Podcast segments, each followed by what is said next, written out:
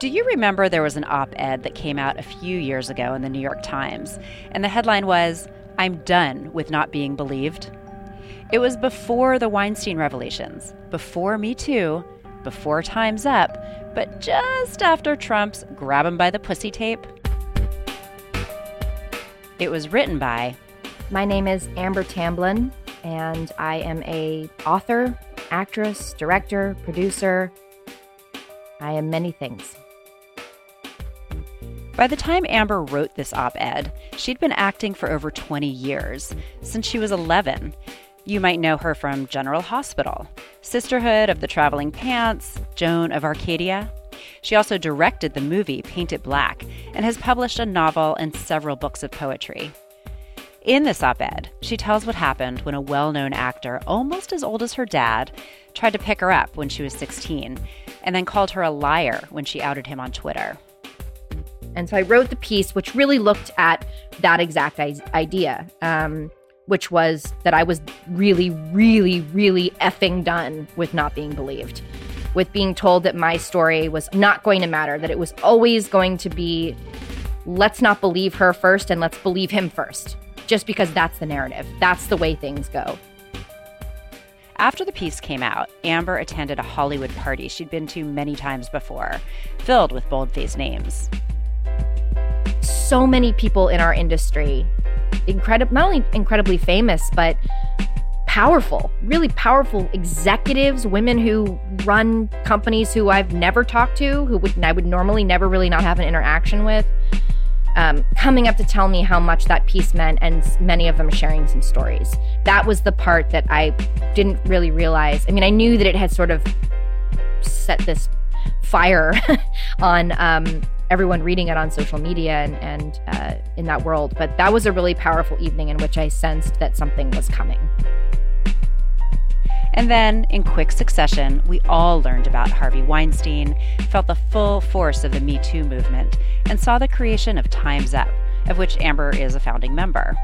And now we've seen, you know, in so many ways, especially with these incredible silence breaker women who have come forward and testified and given their stories about what Weinstein did. But not only that, not only the violence, but the the silencing and the stalking and, you know, hiring these companies to follow them and you know plant evidence against them and everything that's happened you understand how far predominantly men in positions of power will go to keep us quiet and away from that power. Um, so to me, it was, uh, it struck such a nerve and it just felt like an opening. In the wake of all this, Amber wrote a book called Era of Ignition Coming of Age in a Time of Rage and Revolution, which is part memoir, part manifesto, and part call to action.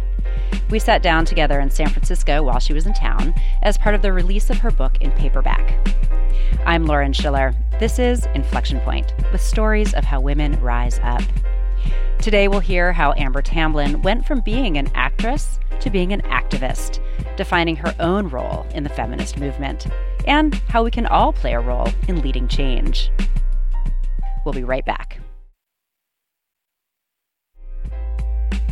I'm back with Amber Tamblyn. I'm curious about how you got into acting in the first place at such a young age and how that shaped your view of yourself, your sense of yourself. This question has always uh, been a very easy answer for me since I was very young. I had a, um, you know, a stump speech that I was able to give. You know, my dad who was in west side story saw you know his agent saw me when i was in a play when i was very young and she said we've got to get her into acting. And um, i went on some auditions and i got a role when i was 11 on a soap opera. Uh, I, I had a stump speech version of that answer for a very long time and i think it wasn't until i hit my own um, you know to use the phrase era of ignition my own sort of existential crisis that propelled me into the person i am today did that question become very complicated and require much deeper thought and explanation. Uh, because I don't know when you are a child if you are choosing to act, you're not making that choice to yourself. Adults around you are making that choice. And, you know, it's taken me a long time to think about what I lost in the course of that, what you lose um, as a child who is not only you know working uh, for a living and uh, taking care of your family for a living but also playing other people for a living taking on the personalities of other people um, pr- you know telling your body on a daily basis from one part to the next today you're having a heroin overdose. Today you're raped. Today you've been murdered. Today you're crying all day. Today you're incredibly happy. Uh, it takes its toll. So it's uh, it, you know the i don't know how much choice really ever came into that part of it for me but it's certainly been it's it's a story. My story is not one i would change for anything in the world because it has produced the person that i am today. Well it's interesting all those roles that you just reeled off none of them were of powerful women or girls taking charge or even i mean any of the roles that we're sort of starting to see today. I mean how did that make you feel about yourself? I mean, do you, do, I mean, and even did you know at the time how you felt about yourself, or is it really only kind of in hindsight that you could reflect on that? I, I think as a young woman, I had many of the same frustrations that I couldn't pinpoint or put a reason behind the way that many women do or have in their given fields in their industries a sense of being emotionally extorted a sense of having your value not feel uh, seen or um, or utilized, a sense of there is something greater for you, there is something bigger for you, a calling that you don't know how to manifest for yourself, though you know it's there, it exists. That's universal. That is every woman's experience. That is my mom, who's a you know retired school teacher of three decades. That's her experience. Uh, my grandmother, who was a piano teacher and vocal coach and just every woman I know has had that at some degree. So I think it's right now we're going through this really, really wonderful time in the entertainment business where things are not feeling like they're going as fast as they should be as far as change is concerned. But still, at the same time, you are seeing an unprecedented number of women and people of color and voices that have traditionally been left out of artistic cultural point of view now becoming very much a part of that landscape both in television and film. Um, not as much as i would like and i'm and that many would like but a lot more than before. And so there is a real uh, it's very bittersweet for me because i went through a time where like the women who came before me all of them where speaking out was really dangerous and where it didn't matter how good the movie is that you made or directed or poured your guts and life into and the reviews how fantastic they were it didn't matter. You were still going to be seen as less than and therefore your work was going to be seen and valued as less than. But i think we're kind of in a different space now. Uh, i feel that again with the caveat not as you know not as much as i would hope but uh, but we're getting there yeah. I mean, one of the things that I'm learning is that change is just a lot freaking slower than I would like it to be. it sounds like you might like it to be as well. Yeah. Especially when you really start to recognize the problems and put your fingers on the problems. And then it's like, well, what's taking so long? Why can't we just fix that right now? Yeah. I mean, you know, Rome wasn't burned to the ground and built back up in a day. It takes a minute. It really takes a minute to, to, we're still in the phase of people trying to get on board.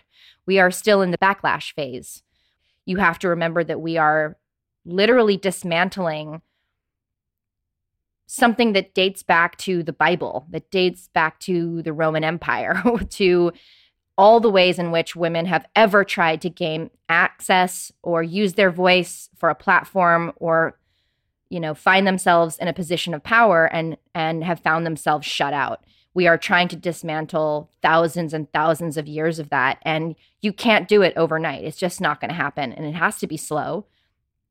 And it's going to take time. And what I always say to people is the most important thing is that we ha- practice patience and perseverance, those two things together. Because what we can't do is get frustrated and back off and go, this isn't working. You know, we're still getting attacked. We're still being silenced. These things are still happening and go be upset about that. I mean, you could be upset about it, but we have to keep moving. We have to keep pushing forward.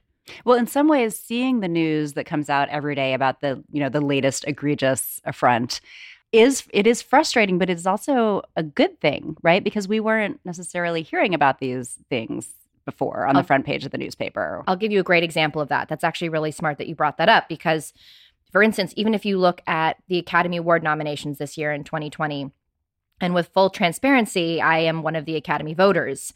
I was one of the many women and people that they brought in in this, you know, huge attempt to try to balance out their membership and make it more representative and diverse.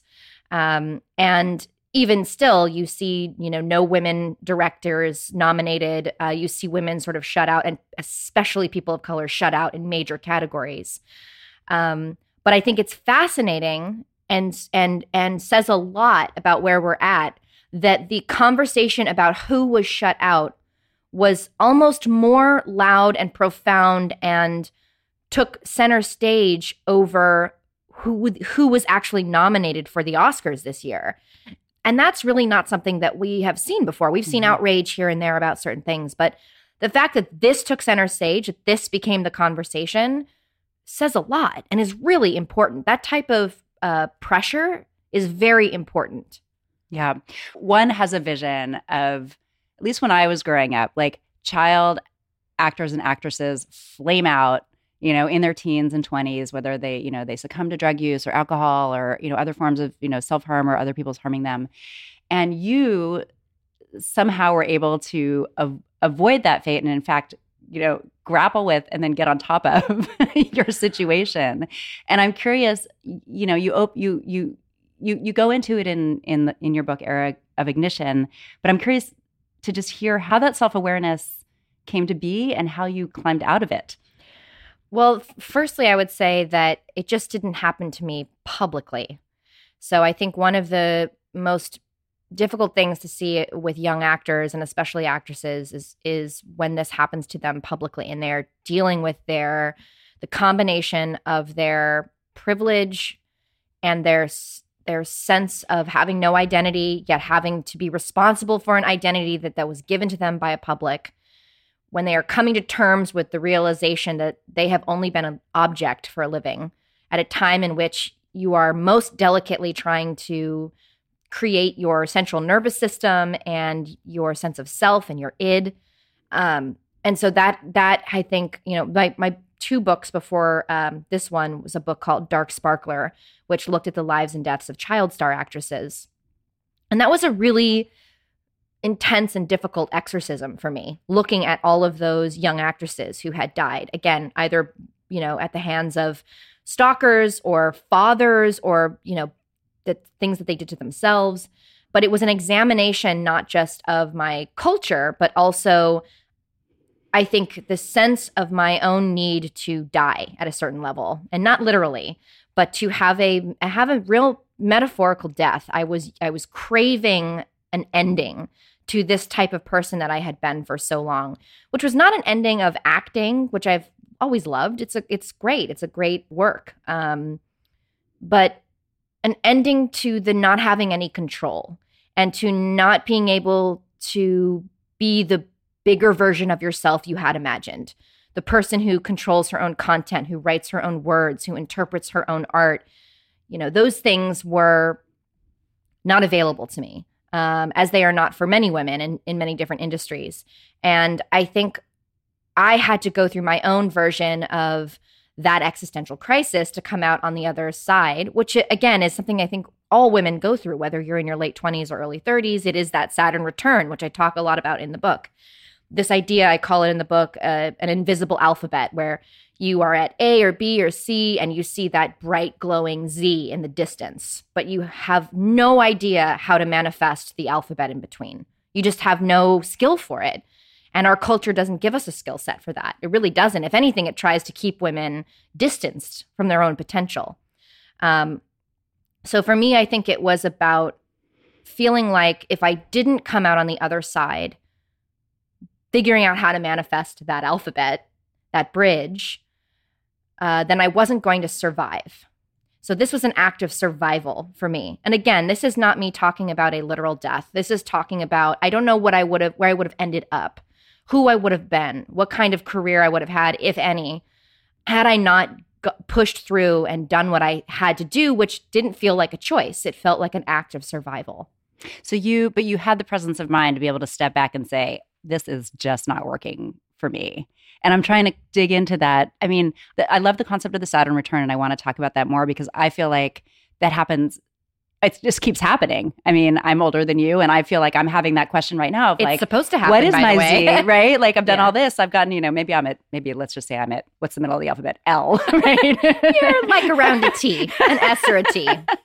so um you know just but it, just to try and understand how you know when you have that clarity or that recognition that you do need to start reaching for a different direction I write again in the book about how uh, how much I believe that women have been taught from a very young age, from when we were girls, to confuse instinct for anxiety.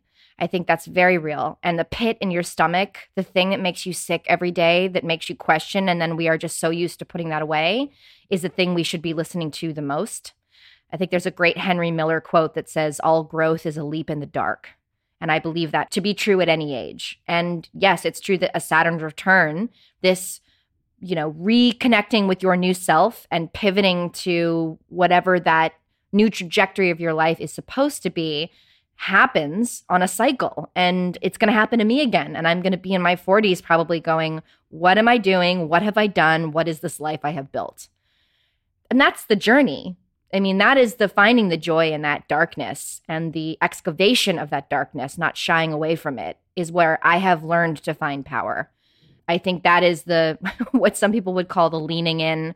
Um, there is, you know, many different ways of looking at it, but I really think it's important for us, especially as women, to find safety and comfort and growth uh, from leaning into those dark, painful questions.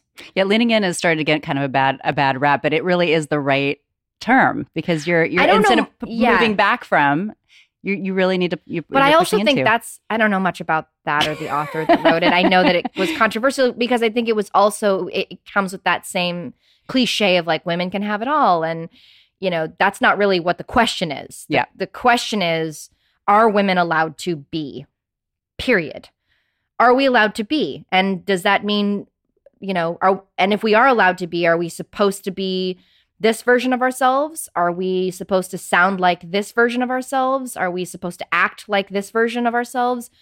You know, who is controlling the narrative of how women are allowed to show up in their own lives and be powerful? And that is the age old question that seems to, at every level, continue to be a huge underlying problem. I mean, we're even seeing it now in the 2020 election still. Uh, this idea of who is electable and who isn't who is trustworthy and who isn't. I mean, I, the, the the afterword in this book that I wrote, in Era of Ignition, I wrote it maybe six months ago, and when I read it the other night at the book release party for this, uh, I did this wonderful in conversation with uh, journalist Jodi Kantor, and as I was reading it, I ha- had to pause and like address to the audience and say, "This is scary. How relevant this is right now, and it will always be relevant." Until we are having those deeper, more difficult conversations about why this continues to happen, about why we can't even agree on a definition of what misogyny or sexism is before addressing how to fix it. You know, we are putting, we are just continually putting band aids over things instead of dealing with the wound. Well, before we get too far away from this, could you explain this your concept of the Saturn return? I mean, folks can read the book, but let's Yeah. let's give them a little taste of what, what you mean by it. Well, uh, the argument that I make in the book and and the title, I should I guess I should talk a little bit. The title really to me is talking about this condensed time of palpable rage and frustration that we are all feeling that has propelled us into uncontrollable action. This this sense of we're not going to wait for permission anymore. We are going to do, which is very much what Me Too and Time's Up have done over the last several years. But the book really looks at my own trajectory and my experience going from being a child actress who felt very much out of control over her own trajectory in life and felt like she had been pigeonholed into this one area in which she could only go into other people's rooms, step into the threshold of other people's art, and interpret their work uh, without ever having her voice be a part of that interpretation. And the book chronicles my experience learning how to forget about that room and that door and just build my own damn house and my own space and my own room in which to exist and be, which is dangerous and scary and doesn't always work. Uh, you know, that's sort of the the micro look of the book, while looking at the macro, which is the world we're living in is sort of having its own era of ignition as well.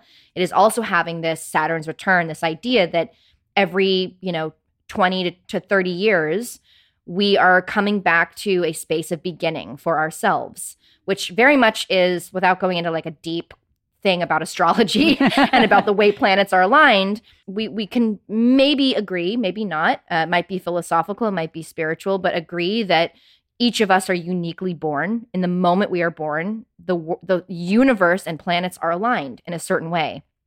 I am not so narcissistic and egotistical to say I know what those planets, what that any of that means, but I believe that each of us have a unique story to tell, and therefore some of that might have something to do with this idea that we our subconscious and our sub- and our conscious mind and our spiritual living come into this state of crisis at certain points in our life, at very pivotal points in our life.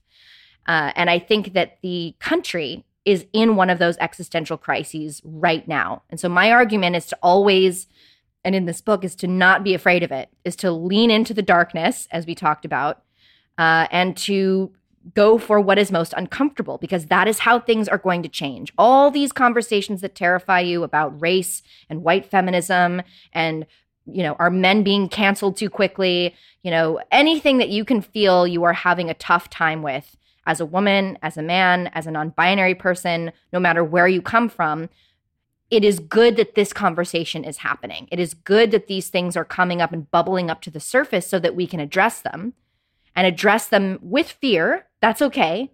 But to not shy away and pull away from this change, which we have all demanded and now it's here. So we have to push forward and go through that. So the book looks a little bit both at how to move through the world in this change that we're in, in this momentum, in the chaos of it, how to resensitize ourselves to these very tough conversations in which we've wanted to just be numb and give a bland answer, an easy answer, but how to truly engage with people around us and in our communities, and therefore truly engage with ourselves and our own lives in re stimulating who we are and who we are allowed to become.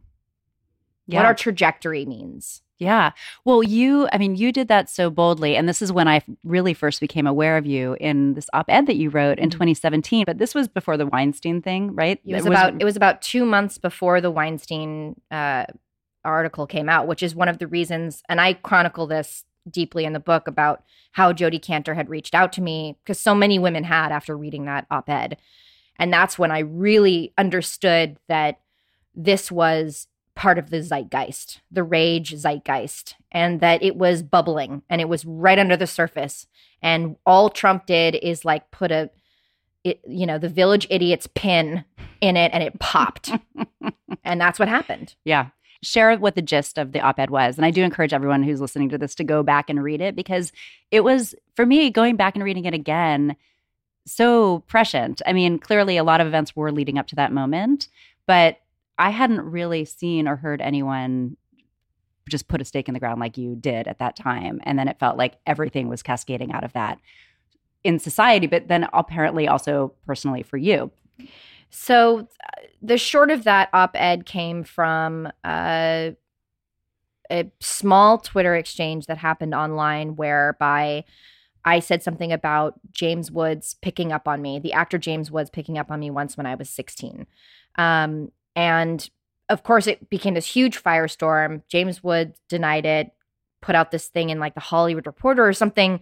He, you know, was calling me a liar. And that was sort of the moment in which all all of the James Woodses before him, all of the men who have ever called women liars, for instance, most recently, I would even look at Bernie Sanders essentially saying that Elizabeth Warren, uh, Elizabeth Warren lied about this interaction they had. It is part of a narrative that women have always had to face. It is part of this idea that our stories cannot be trusted, and therefore we cannot be trusted with power.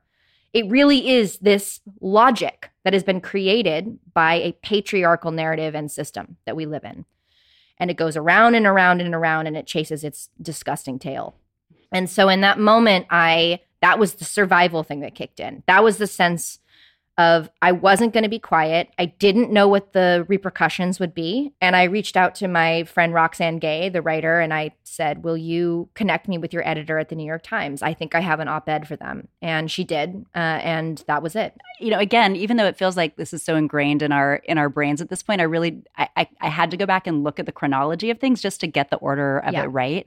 So your op ed comes out sometime in September. The Weinstein story breaks sometime in October a couple weeks after that, Alyssa Milano tweets the Me Too hashtag, picking up on Tarana Burke's movement that was started in 2006. Um, and then you got involved with a group of women and launched Time's Up in the January of 2018. I mean, that is really, I mean, we talked about change being slow, but that's pretty rapid fire development. That is what I the term I've coined called angrenized, which yes. is when women get angry and organized. and we were very angrenized. It was that was a mega propulsion of energy and and being just fed up, really really fed up. And what the experience and again I will only speak for my own you know, my my personal journey with that was that women were getting in rooms together who had never really been encouraged to be alone in rooms together and talk in the entertainment business. You had very famous women like Reese Witherspoon and you know and, and that's not me speaking out of terms like she's been very much a front in front of this movement and and a really wonderful you know proponent of change. And you have America Ferrera and Natalie Portman and you had these women then in the room with women like me who's not a huge movie star um, but you know, known in her own way in a separate way. And then you had women who were also there who were agents, who were assistants to agents, who were producers. You had women just from across the landscape, and just and nobody knew what to do. There's no roadmap for this, you know, which is what always makes me it's laugh when I hear people say, "Well, the punishment doesn't fit the crime." And my argument is always, well, who invented the punishment for the crime?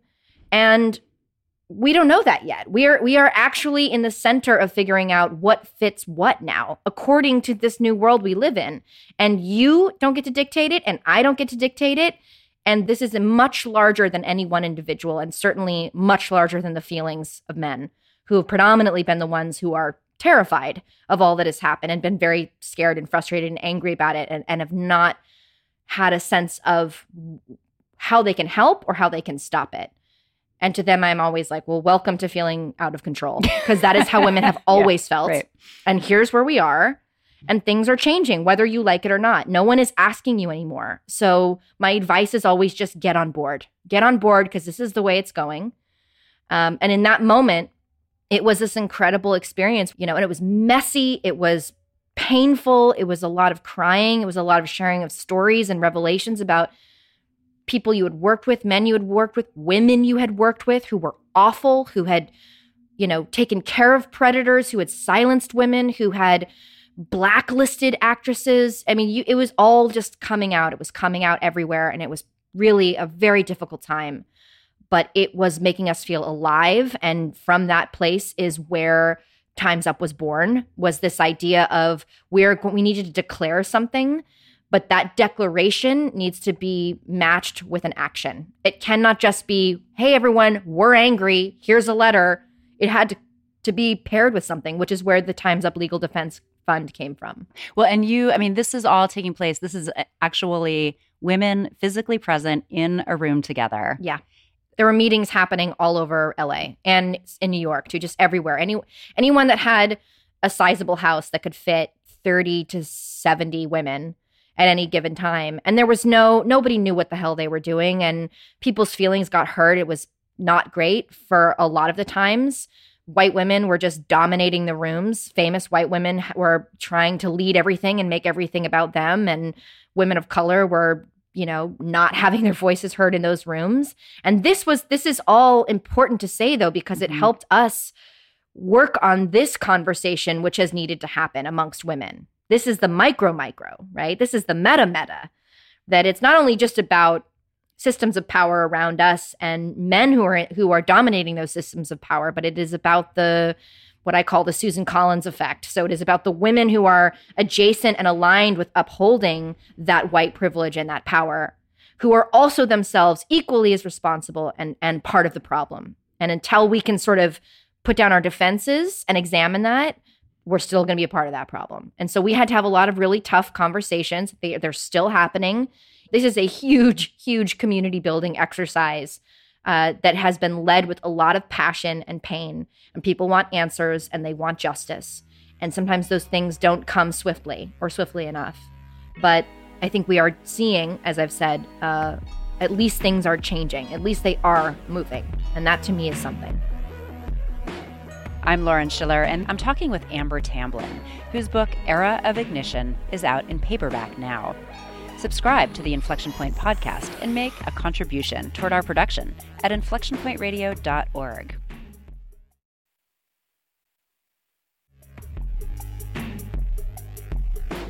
We're back with Amber Tamblyn, actress, director, women's rights advocate, and co founder of Time's Up. So, what are you seeing that's changing that you're feeling good about?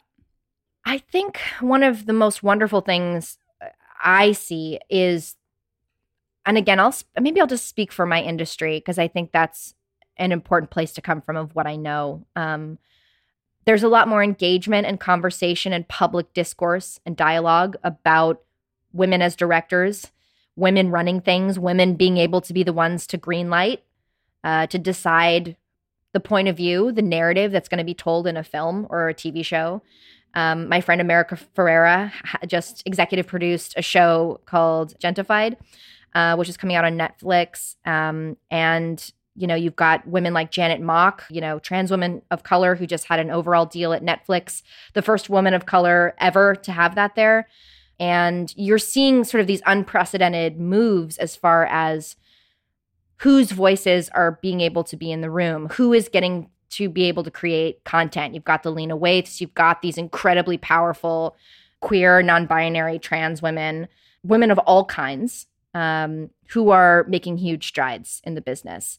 And while it's still not enough, while you still look at, uh, for instance, I think the Annenberg Institute just came out with a huge, they come out with their annual mm-hmm. Annenberg Institute study, which looks at you know gender inequality in the workplace in, in our business and specific in the entertainment business and you still look and there's still just low numbers it's still something around like 4% for women directors and it's still really low so there's still just a lot of work to be done, but I do see that changing in the business. I do see a greater need for women in writers' rooms, women behind the camera, women, you know, running the camera, women producing uh, entertainment, all of those things. It's happening. One of the many things that I loved about reading your book is that I felt like, I don't know if, if it was at the end of each chapter, but definitely interspersed throughout each story was what I, the reader, could take away from this and how what I could go do to make a difference. Yeah. And some of the things that I pulled out from it are this idea of opening the door for others and offering access that others don't have. Yeah. And the plus one, the Isn't idea of plus great? one. Yeah. So could you elaborate on? I feel like those are all kind of mixed together, but you can parse them if you want. But if, could you elaborate on this? So plus one is something that came out of Times Up, uh, which was an idea that we have in our business again, but it's been carried over into Times Up Healthcare and all kinds of different industries where the idea is anybody at any level, whether you're the most known powerful person or whether you feel you are have nothing to offer, does have something to offer.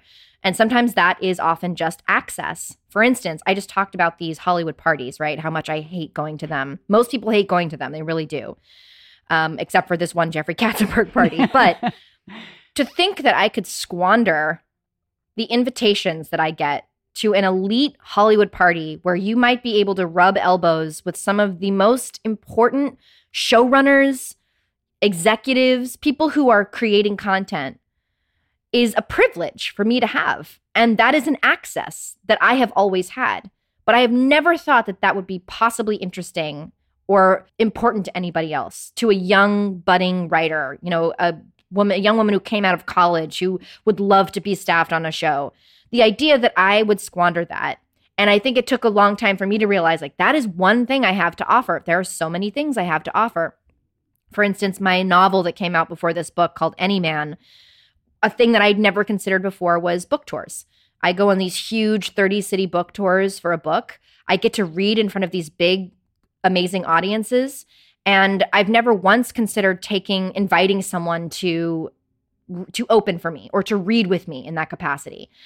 And so I did that on that book tour. And in every city, I put out a, basically like an open call and said, if if you are a woman identifying, a woman of color, if you identify as a woman in any capacity, I want you to read with me. I want you to be able, and I would give different women, you know, 10 minutes, something like that, to read with me during those shows in every single city. And it was awesome. it was great. I got to meet new writers, yeah. young women whose voices, you know, I, I my jaw was on the floor thinking like you've never been published. I can't wait for the world to know your work.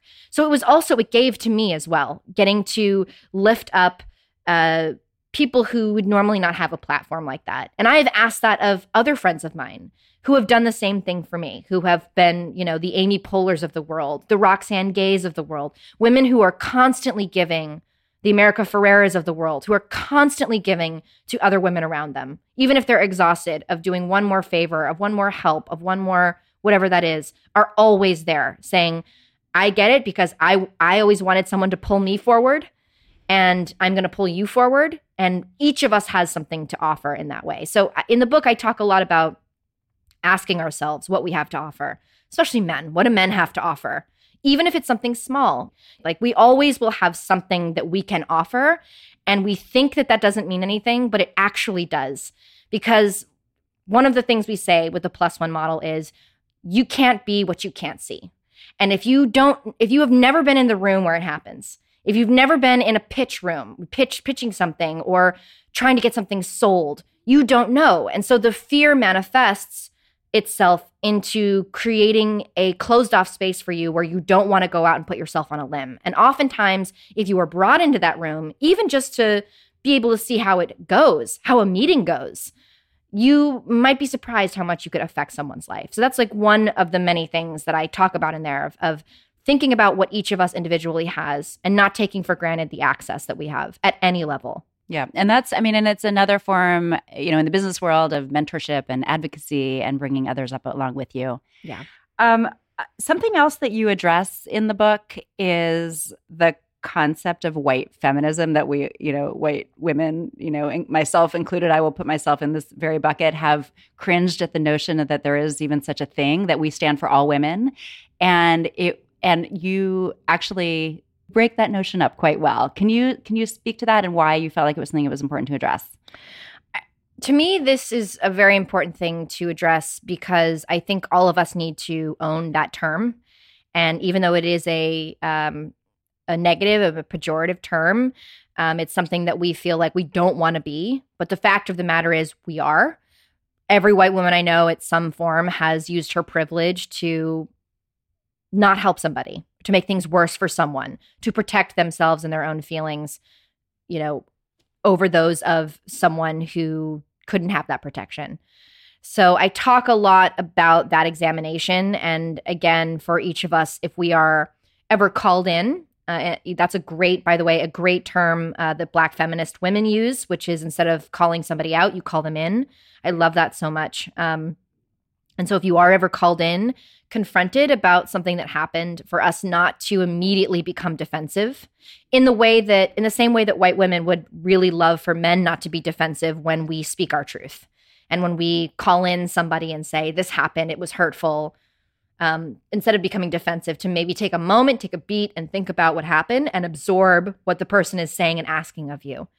So that chapter is really difficult because I, talk about my own experiences in white feminism and my own experiences a- as putting myself front and center in an activist world and an organizing world and the privilege to be able to do that and to consider though that maybe always our voice is not necessarily the one that should be in the front and center of certain conversations especially when we're talking about racism and things like that. And we should be amplifying and supporting women around us who have real experience with that.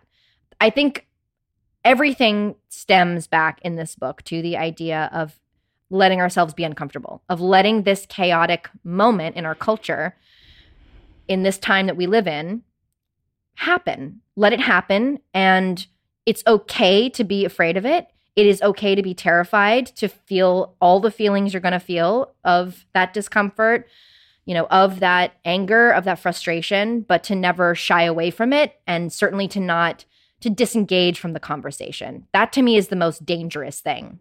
Well, there was talk this year. The Women's March recently happened, um, and you know, there's there's always something bubbling up in the news about how badly it's managed or who's in charge and what's the point, and yet, yet thousands and thousands of women still came out.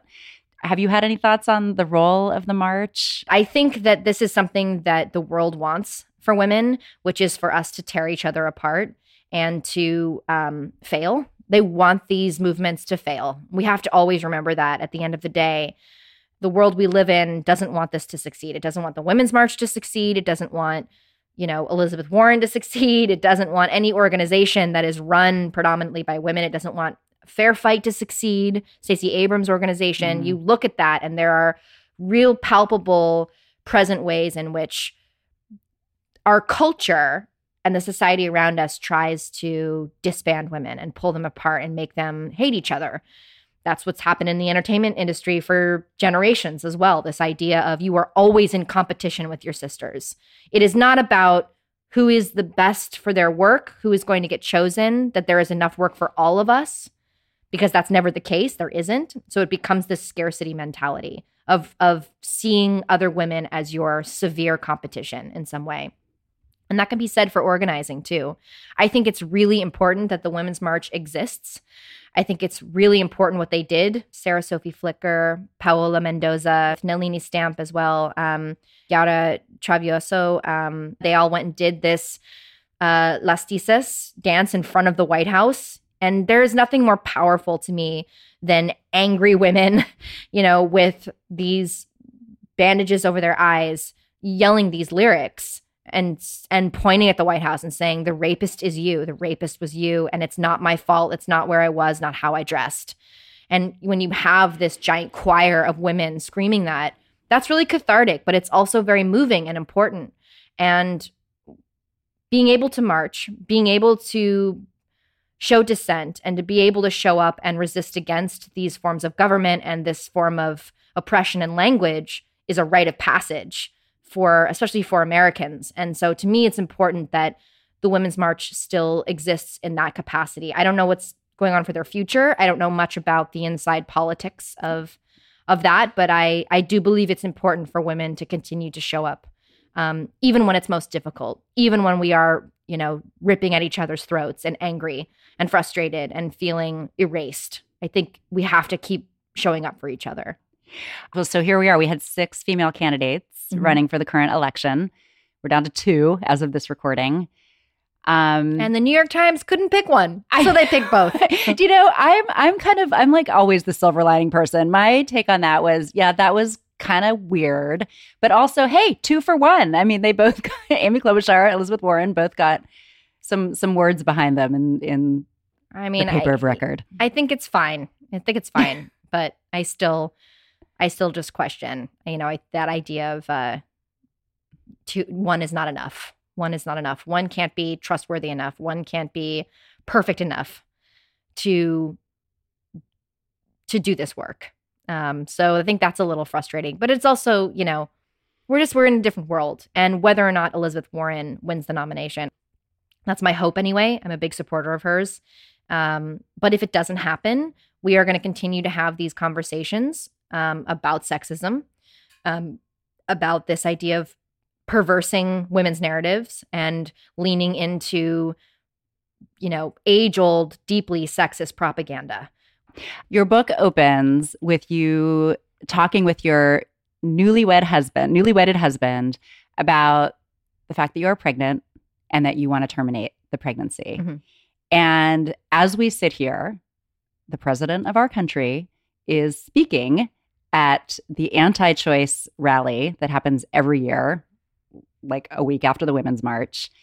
And you conclude your book talking about choice and women's choice and choices of women. I, I think we have to just forever push against the idea that that choice belongs to anyone other than the body in which that choice is being inhabited. Abortion is normal Animals do it, humans do it. Uh, we are we are a species that has a conscious mind. We have the ability to understand things in a way that other animals do not. Um, and abortion is normal. Abortion is normal. Abortion is normal. Abortion is normal. Abortion is normal. More broadly speaking, around this idea of women's choice, I mean, what is your, what would you say your vision is for women? You know, where, where would you like, what, the imagined future in your lifetime? So I think the best way to answer that question is to sort of paraphrase Justice Ruth Bader Ginsburg, which when she was asked, how will she know when there's enough women on the Supreme Court? She said, when there are nine. And I think that that's just something for people to think about. And I think everyone will come away with a different feeling about that answer. Some people will think that means Ruth Bader Ginsburg wants men to be erased. Some women will understand that that means we just want a seat at the table, a full seat at the table for a little while until things are balanced out. We want to know what that feels like to not be questioned, for that not to be a strange thing. That only one voice, only one color of skin has been the only voice that has literally created this country. And so I want people to think about that. I love that. What's the best call to action that someone else has shared with you that you'd like to share? The best call to action. Oh, there's so many different things, but I think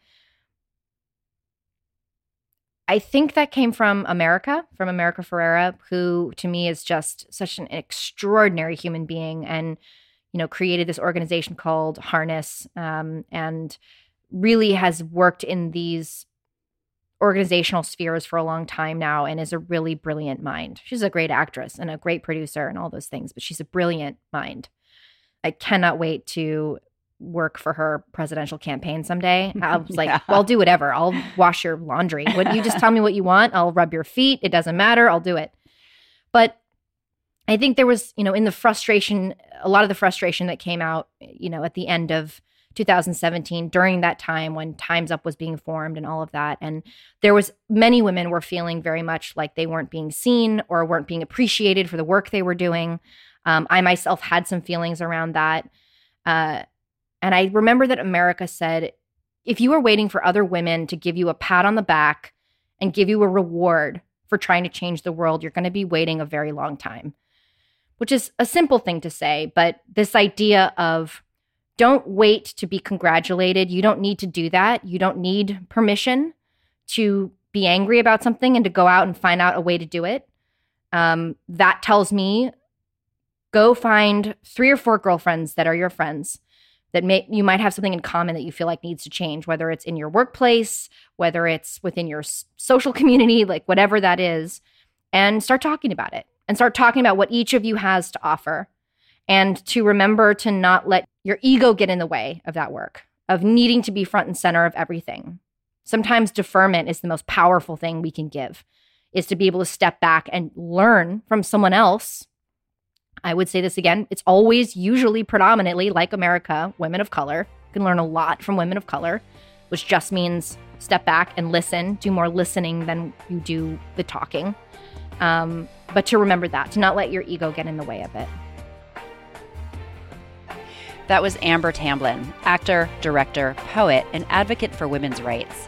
Her latest book is Era of Ignition. I'll put a link to it and Amber's original op ed on my website at inflectionpointradio.org.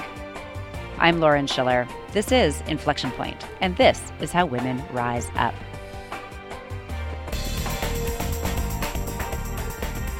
That's our inflection point for today. All of our episodes are on Apple Podcasts, Radio Public, Stitcher, Pandora, NPR One, all the places. Give us a five star review and subscribe to the podcast. Know a woman leading change we should talk to? Let us know at inflectionpointradio.org. While you're there, support our production with a tax deductible monthly or one time contribution. When women rise up, we all rise up. Just go to inflectionpointradio.org. We're on Facebook and Instagram at Inflection Point Radio. follow us and join the Inflection Point Society, our Facebook group of everyday activists who seek to make extraordinary change through small daily actions. And follow me on Twitter at LA Schiller. To find out more about today's guest and to be in the loop with our email newsletter, you know where to go inflectionpointradio.org.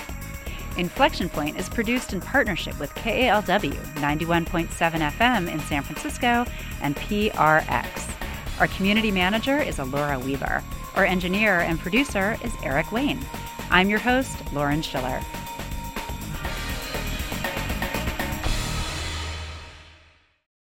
Support for this podcast comes from the Corporation for Public Broadcasting.